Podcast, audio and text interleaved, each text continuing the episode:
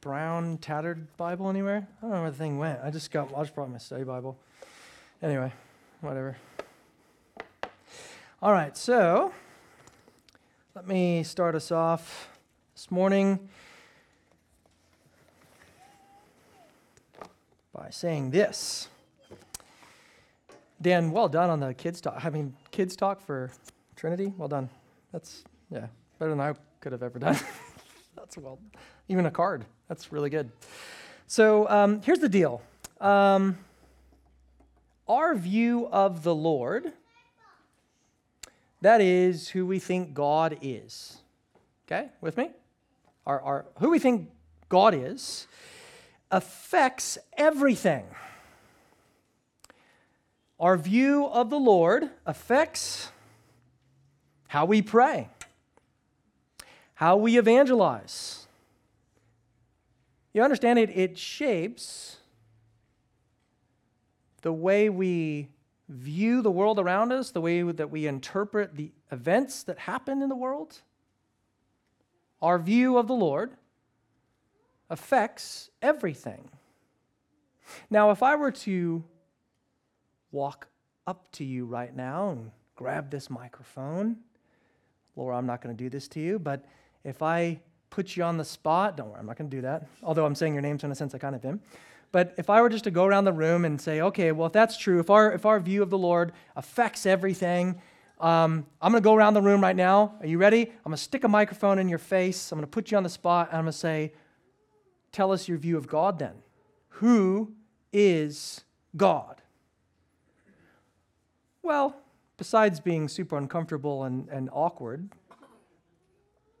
I, I would guess that the knee-jerk response for many, particularly in a Western society, would be this: God is love. God is love, and that is true. That is true. Very comforting thought, actually. But let's say I keep going around the room, you know, and you don't want to copy the person in front of you or behind you, so you say, okay, well, uh, God, God is a uh, God is a Trinity. Well, no one's gonna, no one's gonna disagree with that one. But it doesn't sound, it doesn't sound as warm and as comforting as, say, God is love, does it? Sounds a bit academic. That's kind of what pasty-faced Bible scholars get excited about, who are socially awkward, and they that's why they're in libraries studying these sort of philosophical conundrums. The Trinity, ooh. Trinity is not really our view of God. It's a bit, maybe it seems like it's in the way, right? It's, we we we believe in a God of love, and we experience God, and the and and we're we're we're into the things like the Spirit and thinking about these things and connecting with God. The Trinity, oh, see, that's when ac- academia is starting to creep into this free expression of God and, and experiencing that. It's kind of a wart on Christianity. Well, here's what we need to grasp up front. God is love because God is a Trinity. God is love because God is a Trinity. When you study Genesis to Revelation, and you ask, who is God? Who is God? How has the Lord revealed himself? How has he made himself known? Remember what I was talking about last week? How do you know God? It's not, it's not just through taking a bush walk. It's right here. The Lord has disclosed who he is, his character, his attributes. This is airtight. So if, if we if we read from Genesis to Revelation and we ask, who is God? Who is this God? We have to admit that the Lord is, in fact, disclosing himself as triune, Father, Son, Spirit. Now, again, I, I would hope that many people in here wouldn't disagree with that. But maybe, again, maybe it just seems a bit abstract, of kind of like a philosophical headache. What do we do with that? How do we even articulate that? I mean, how, how do we begin to describe the Trinity? I mean, I would argue that if, if you stuff up the Trinity, if you if you muck up the Trinity, you're you're you're not a Christian. That's how big of a deal this is, okay? It's not like, ah, take it or leave it. It's kind of like, you know, I don't know, having a third tea or after dessert or something. Like, you could take it or leave it. Maybe it's good, maybe it's not, ah, whatever. No, no. If you don't have the Trinity, if you can't, if you don't, if you this, if if we go off the rails here, we've lost Christianity entirely. Pretty massive. Pretty massive thing to say. So then, how do we? Okay, well, I don't want you just to feel like scared, but but how, how do we then articulate if it, this is if this is fundamental? If this is part and parcel of what Christianity is, well, how do we? How do we describe God as triune? How, how do we do that? I, I wonder, I wonder maybe you've, you've been in a context before where people tried to do that. Maybe you've been in a Bible study, right? And there's a, a young new Christian there, and and and this new Christian says, look, I, um, I'm really excited about Jesus and the forgiveness he offers and blah, blah, blah, but can someone help me understand this whole Trinity stuff? And then the group begins to have a go, right? Oh, look, the Trinity is, is a bit like an egg. There is the shell, the yolk, and the white. Yet, it is all one egg. You kind of go, well, that's interesting. And then maybe the next person says, well, okay, what's the Trinity? It's a mystery. Okay. Well, that's not really satisfying either. And then at this point, someone in the group says, no, no, no, no, no, no. I, I think I've got a better illustration. The Trinity is more like a, a shamrock leaf. It's one leaf, but it's got three bits sticking out, just like the Father and the Son and the Spirit. Finally, someone chimes in and says, I think, I think everyone is missing the point here. Okay? The Trinity is, it's more like the three stages of H two O. You've got ice, water, and mist or gas. And that's kind of like what the God we see in the Bible. I mean, the Old Testament, God is a bit cold, a bit distant. Then he gets real warm and fuzzy and he becomes Jesus. And then post-Pentecost, oh baby, mist, whew, he's like, He's he's real. He's he's just a vapor, man. And then you're kind of sitting there going, "Well, this is interesting. No wonder Christians can't really articulate this very well." The Trinity, if the Trinity is so essential, and again, despite what those well-intentioned people said, uh, the Trinity is not some bit of abstract, random, take it or leave it information. Nor is it a nonsense equation like one plus one plus one plus one equals one? Or is it not really like some e- impossible philosophical thing like, oh, it's kind of like a round square? Yes, what? The Trinity is at the very heart of who God is. It's, it's his self-disclosure. But then, here's the catch. Let me say this. Because some of you would go like, well, yeah, yeah, yeah, fine, but the word Trinity is not in the Bible. Well, that doesn't sound very good, does it? So wait, I'm, I'm making an argument here. The Trinity is essential, but I don't see it in here. I don't see the word Trinity in there. Well, it's not in there. Do you know that? The word Trinity is not in the Bible. So is it biblical? Does it matter? Well, how about we camp out on those two points today? Is the Trinity, if, if again, Trinity, word Trinity's not here. Can't find it in here. It's not in the Bible. So then is it biblical? First off. And then second, our second point is, does it matter? It's not in the Bible. You can't spot it chapter and verse. Then does it does, does all this even matter? Well, I hope you'll be able to answer that by the end of today in this Trinity Sunday. So, is it biblical? And does it even, why bother, right? Does it even matter? Let's let's unpack those things, but first let's let's go to the Lord in prayer. Pray with me, would you? Lord, with our Bibles open before us, we acknowledge that you in your fullness is incomprehensible. None of us has the capacity to plumb the total depths of who you are. Yet we do rejoice in the clarity of what you have given to us, insofar as we can grasp it. So we ask now that you would stoop to our weakness and frailty. Please assist us by the presence and power of your Holy Spirit. For we ask this in Jesus' name. Amen. So when I first became, I don't know if you've experienced this, but when you first became a Christian, uh, some of you grew up in church, but for some, I've I've heard an opp- I've had an opportunity to sit down with twenty odd people here in this church so far and hear about how God has saved you. Um, I know when I first became a Christian, man, I was just I was that guy, you know, anyone who breathed and would just look at me. I got to tell them about Jesus because I was just so overflowing with excitement. As I hope I still am, because of the gospel. But I, I ended up encountering this one group as they were on the university campus, and it was a group of, well, self-professed Christians who challenged me about the Trinity. They said, where do you find Trinity in the Bible?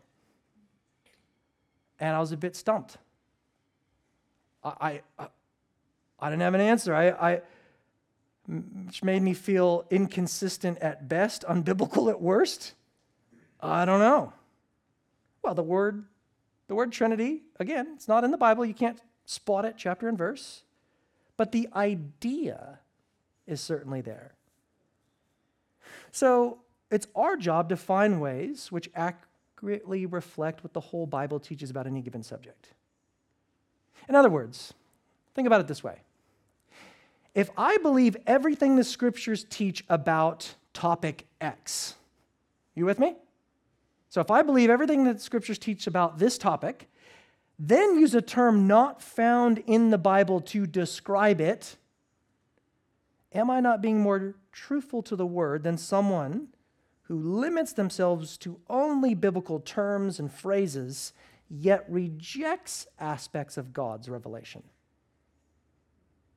You see, Christians believe the Trinity not because the term itself is used in the Bible, but because the Bible, taken in its completeness, accepted as self-consistent book, teaches so from cover to cover. That make sense? What does the whole Bible teach about any given subject is what we're after here. It's kind of like this. Uh, have you ever been to a friend's house and you walk into their lounge room and uh, when you get there, you can't see, your eyes are still adjusting. Maybe it's a really bright day and they need to have more, you know, more of the windows open, but they don't. So you go into, you, you're walking in their lounge room and you could sort of make out that there's there's furniture there, right? So you don't, you don't you don't want to just like run in because you'll end up stubbing your toe or whatever. But you can sort of make out, oh, I think, look, I think I think there it looks like there's that's looks like there's that's a sofa, and I think there's a reclining chair there. I'm not, I think that's a coffee table. I'm not quite sure. And then when they open up the windows, it's like, ha! Now now I can see it all. Or or maybe it's dark outside, and they're one of those people that they don't like to have lights on in the house, which is interesting, and. You know, there's just one little light over on the side, and you can kind of just dimly see, you can kind of just sort of, again, decipher that there's just, oh, I, I again, I, it looks like there's a lot of pieces of furniture here, and then they say, oh, hold on a tick, and then they flick on the light, and you go, ah, okay, you know, hopefully you don't do that, but just go, you know, jump on the lounge, jump on the lounge, or get the most comfortable seat, or whatever it might be. The Bible's kind of like that when it comes to the Trinity. The Old Testament, the furniture is there. You with me? That's the Old Testament. When we come to the New Testament, the light flicks on, and then we see it. That's how the Trinity works. Let me show you what I mean.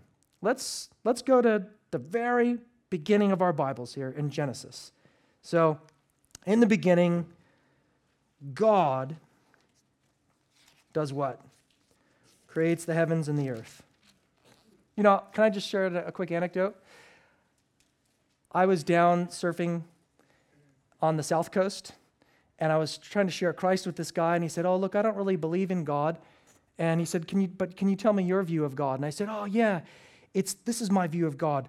One day, planets collided against each other, and um, and then there became life form somehow, and then that life form this was fish, and then the fish grew legs, and and he goes, that doesn't sound right." I said, "No, exactly. That's not the Christian worldview. Let me tell you what the Christian worldview is.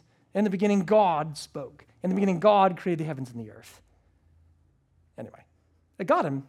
He was listening, at least, after that. So, so, so we have God creating the heavens and the earth, right? And we get a snapshot of the Trinity.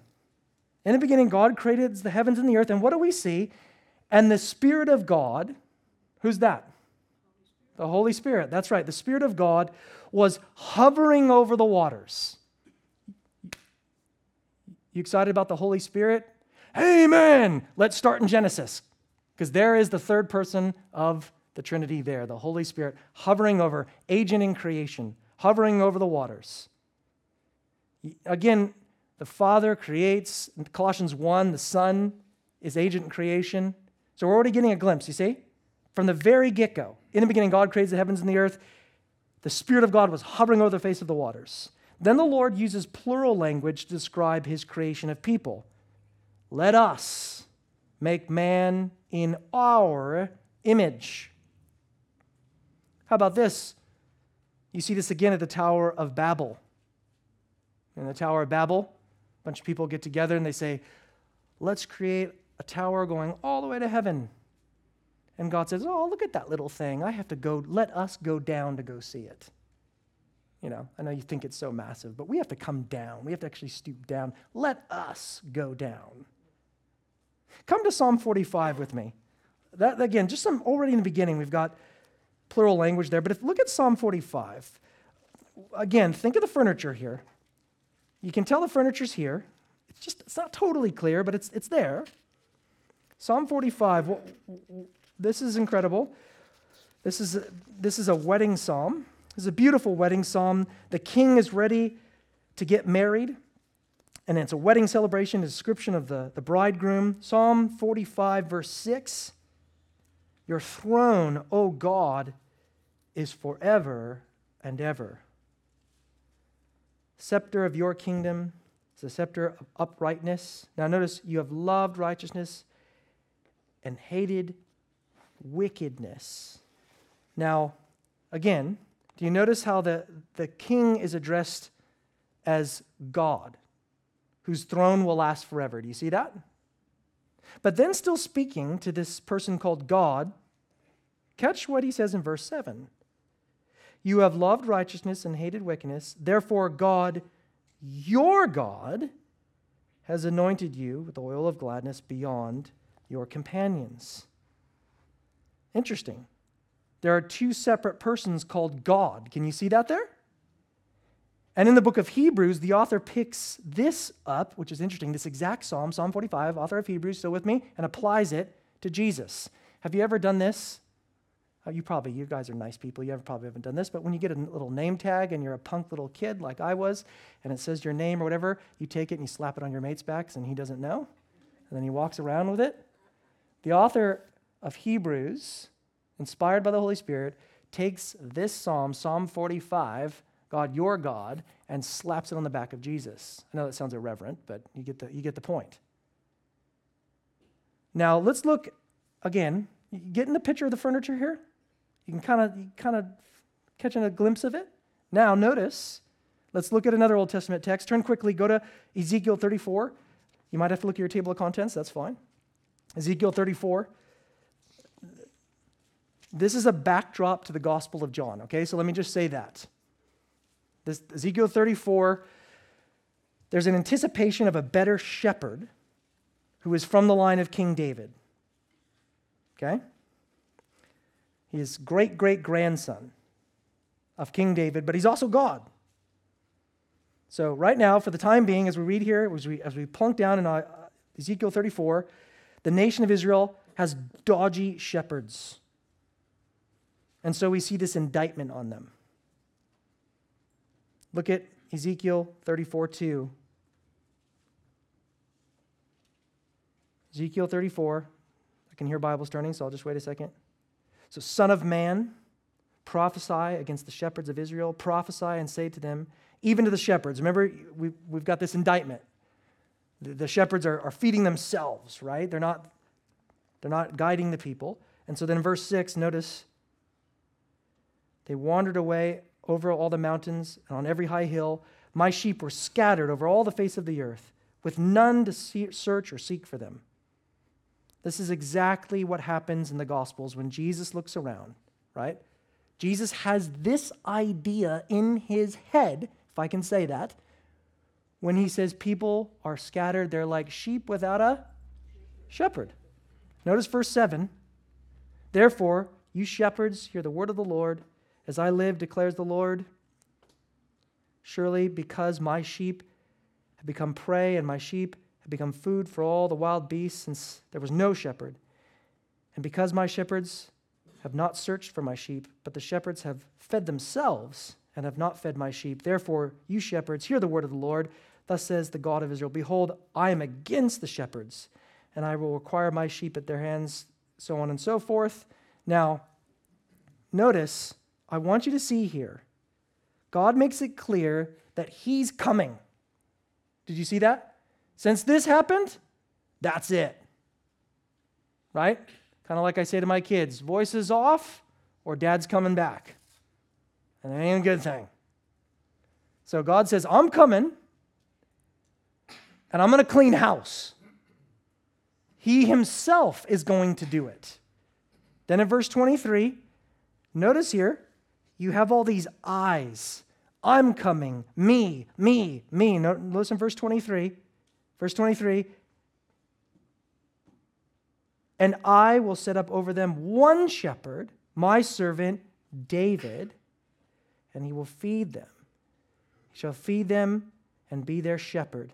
And I, the Lord, will be their God, and my servant David will be prince among them. I am the Lord, I have spoken.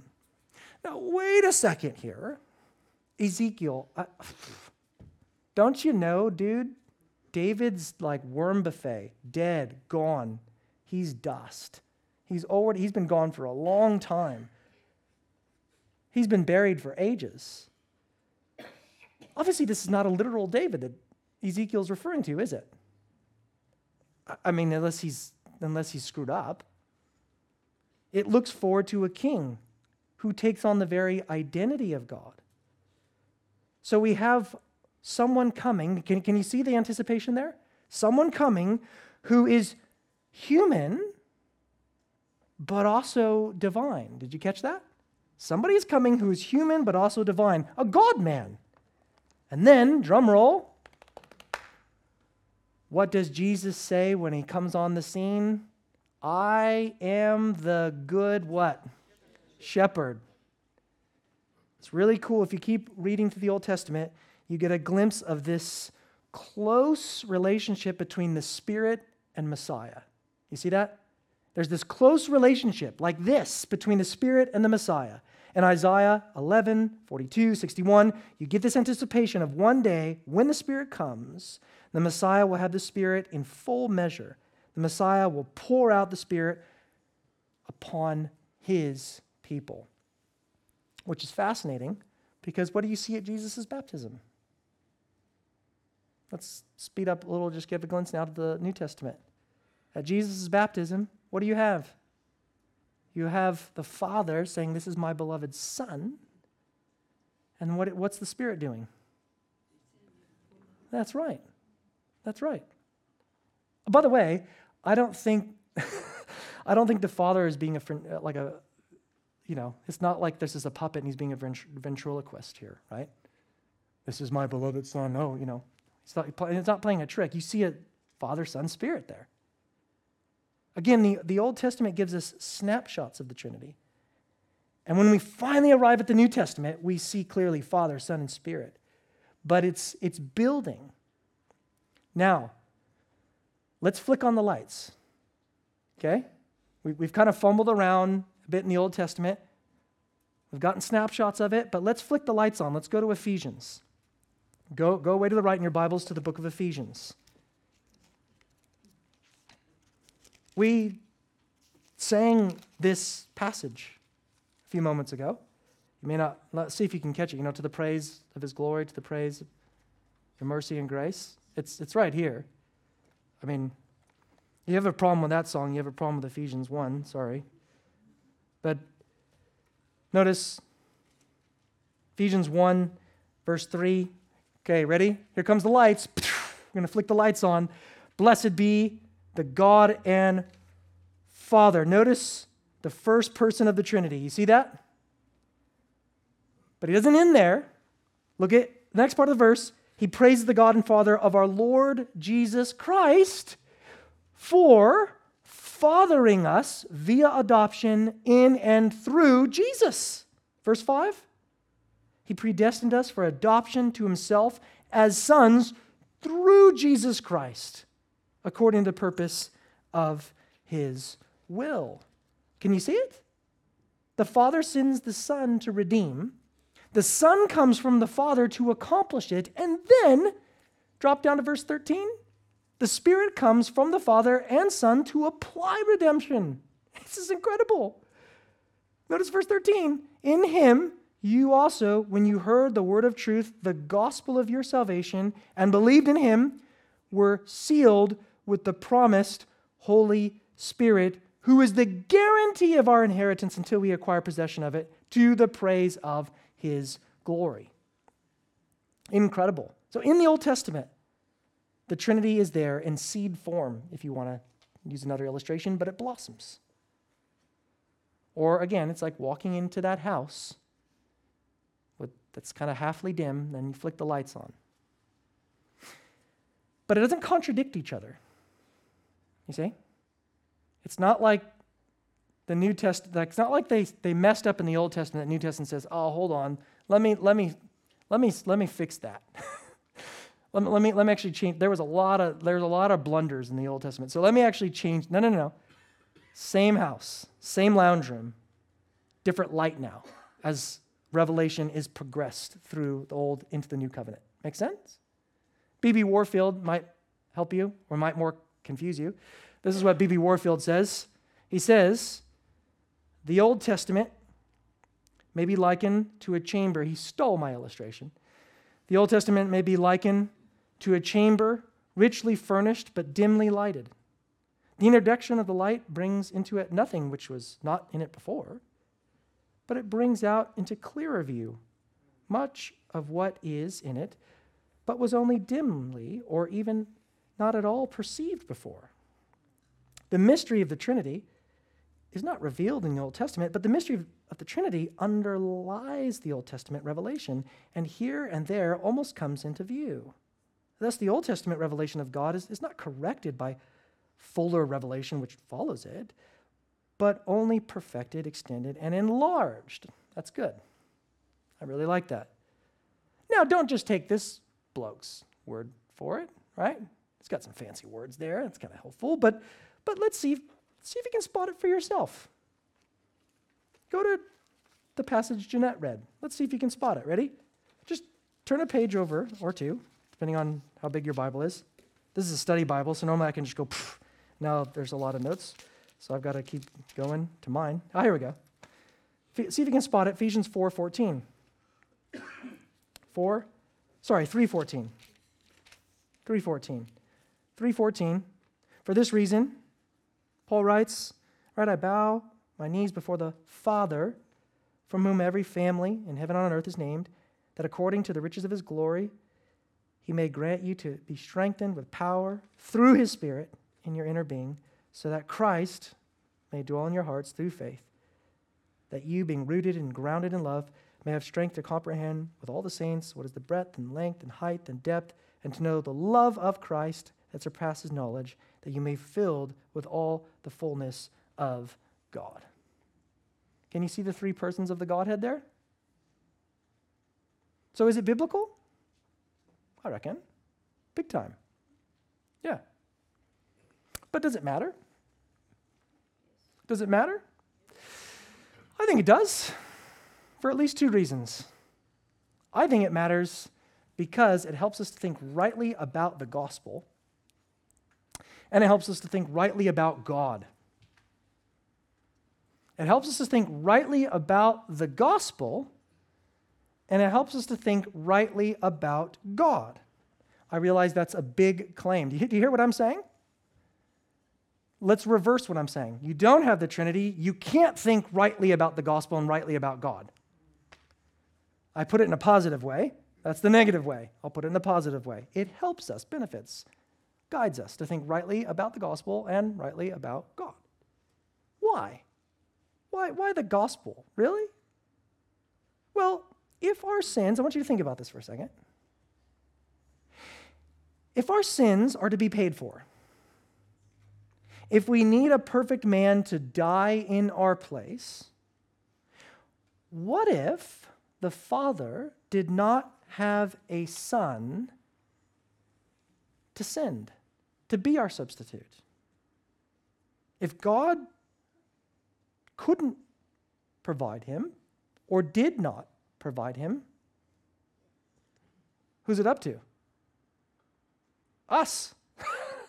We have to provide, we have to find the, the perfect man, good luck with that. And then not only that, we actually have to provide the perfect man. And if we have to provide the perfect man, God's not been gracious at all. How has he been gracious? He hasn't done anything. Not to mention, it's impossible because, well, we can't provide the perfect man. It's only because the Father, you see, has a Son to send to die in our place that salvation can be accomplished. There would be no salvation if God were not triune. Does that make sense? I think we see it there in Ephesians. See, when we flip throughout the pages of Scripture, though, what do we see? We witness a Trinity at work. We see a Father who initiates, a Son who redeems, and a divine Spirit who applies. Holy, holy, holy, merciful and mighty, God in three persons, blessed Trinity. Listen, without the Trinity, you understand, we have no gospel. Without the Trinity, we have no gospel. That's why Joel Beeke helpfully says this. Joel Beeke helpfully says, he put it this way. He says the gospel is essentially Trinitarian. Every member of the Trinity performs an indispensable function in our salvation. Without God the Father, there would be no one to send the Son and the Spirit into the world, to accept the Son's sacrifice, or to hear the Spirit-wrought prayers of the redeemed. Without the obedience and sufferings of God the Son, no one would escape God's curse or enjoy God's blessing in the Spirit. Without the renewing work and indwelling presence of the God the Spirit, no one would benefit from Christ's redemptive work or have any assurance of being reconciled to God as his child. Apart from the divine Spirit, God could not dwell within the hearts of the redeemed to relate them to the Father and the Son. Without the Trinity, the gospel simply, what? Disappears. We have no gospel. See how massive that is? This is not just egghead stuff. This is part and parcel of, if you look, if you, if you call yourself a Christian, if you say, yeah, yeah, I'm ticking that box Christian, you have to embrace these truths. It's just that simple, friend. I mean, ha- have you ever had this experience? You know, maybe, uh, I don't know, Sunday afternoon and you get a knock on the door.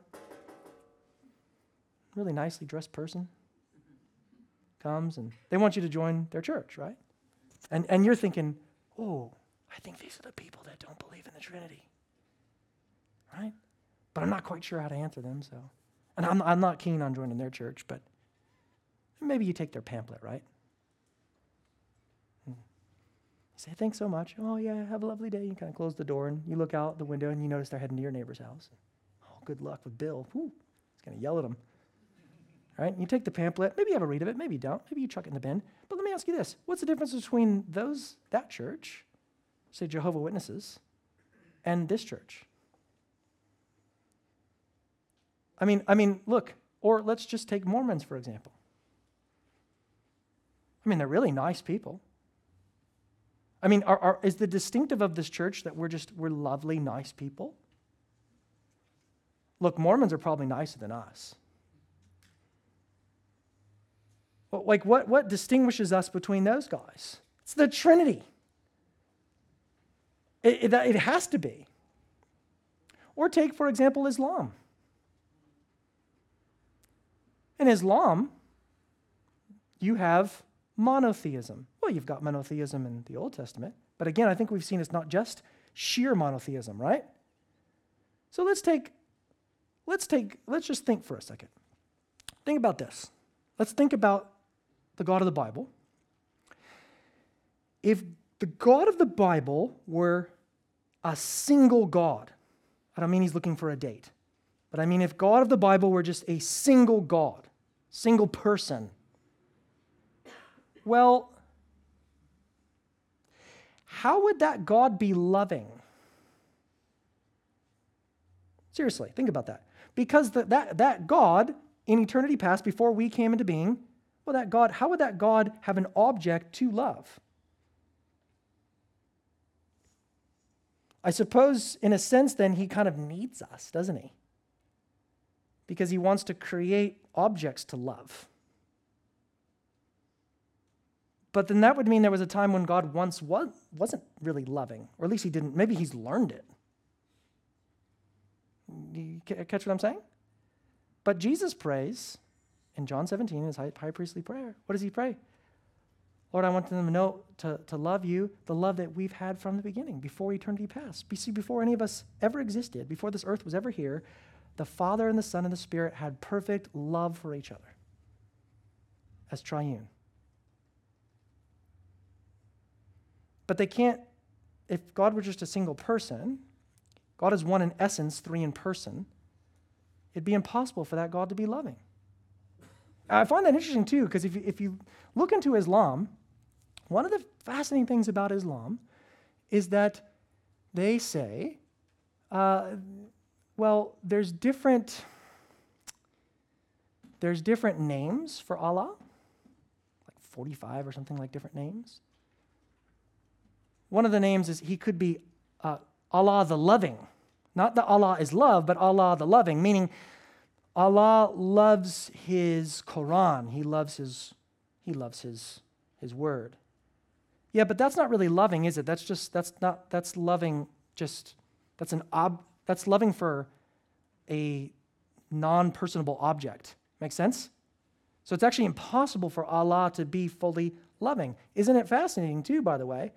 That in Islam, there the word for, there's not really a word for salvation. There's a the word for salvation means success. You see the difference? Where as triune Christians, we think that we believe that God the Father and the Son and the Spirit were there in eternity past, had a love for one another, worked together. The Father sends the Son, the Son accomplishes salvation, the Spirit applies it. In love, they do these things, you see? So that we have salvation that is all of God, all of grace, not our success. It's been accomplished and applied by our triune God. You see the difference? That's why these things are massive. So, see, it helps us to think rightly about the gospel, and it helps us to think rightly about God, how God has disclosed himself. It's not, again, just a philosophical headache. The very God we worship is triune. Holy, holy, holy, merciful and mighty God in three persons. Blessed Trinity. Now, I hope today has been encouraging. I hope you've seen how relevant and how actually absolutely critical the Trinity is.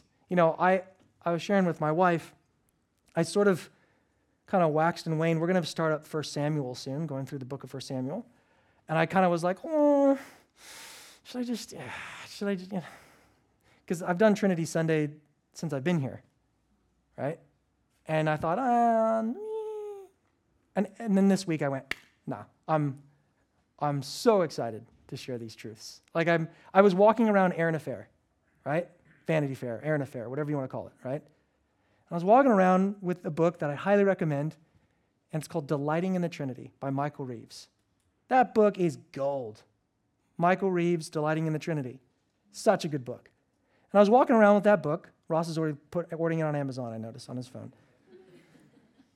I was walking around that book, and I was just, my heart was, there's, I'm just trying to give you just little snippets of it right here, but my heart was just singing because of this idea of the Father having eternal love for the Son and sending this Son then to have fellowship with us, you see? That love, God is, as Reeves talks about this, God is an outgoing God. God is a giving God, you see?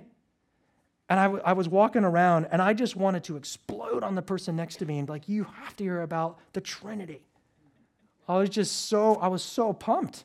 This was better than any surf. There's been big waves this week. Big deal. That comes and goes. This is, this is, this is everlasting. This is eternal.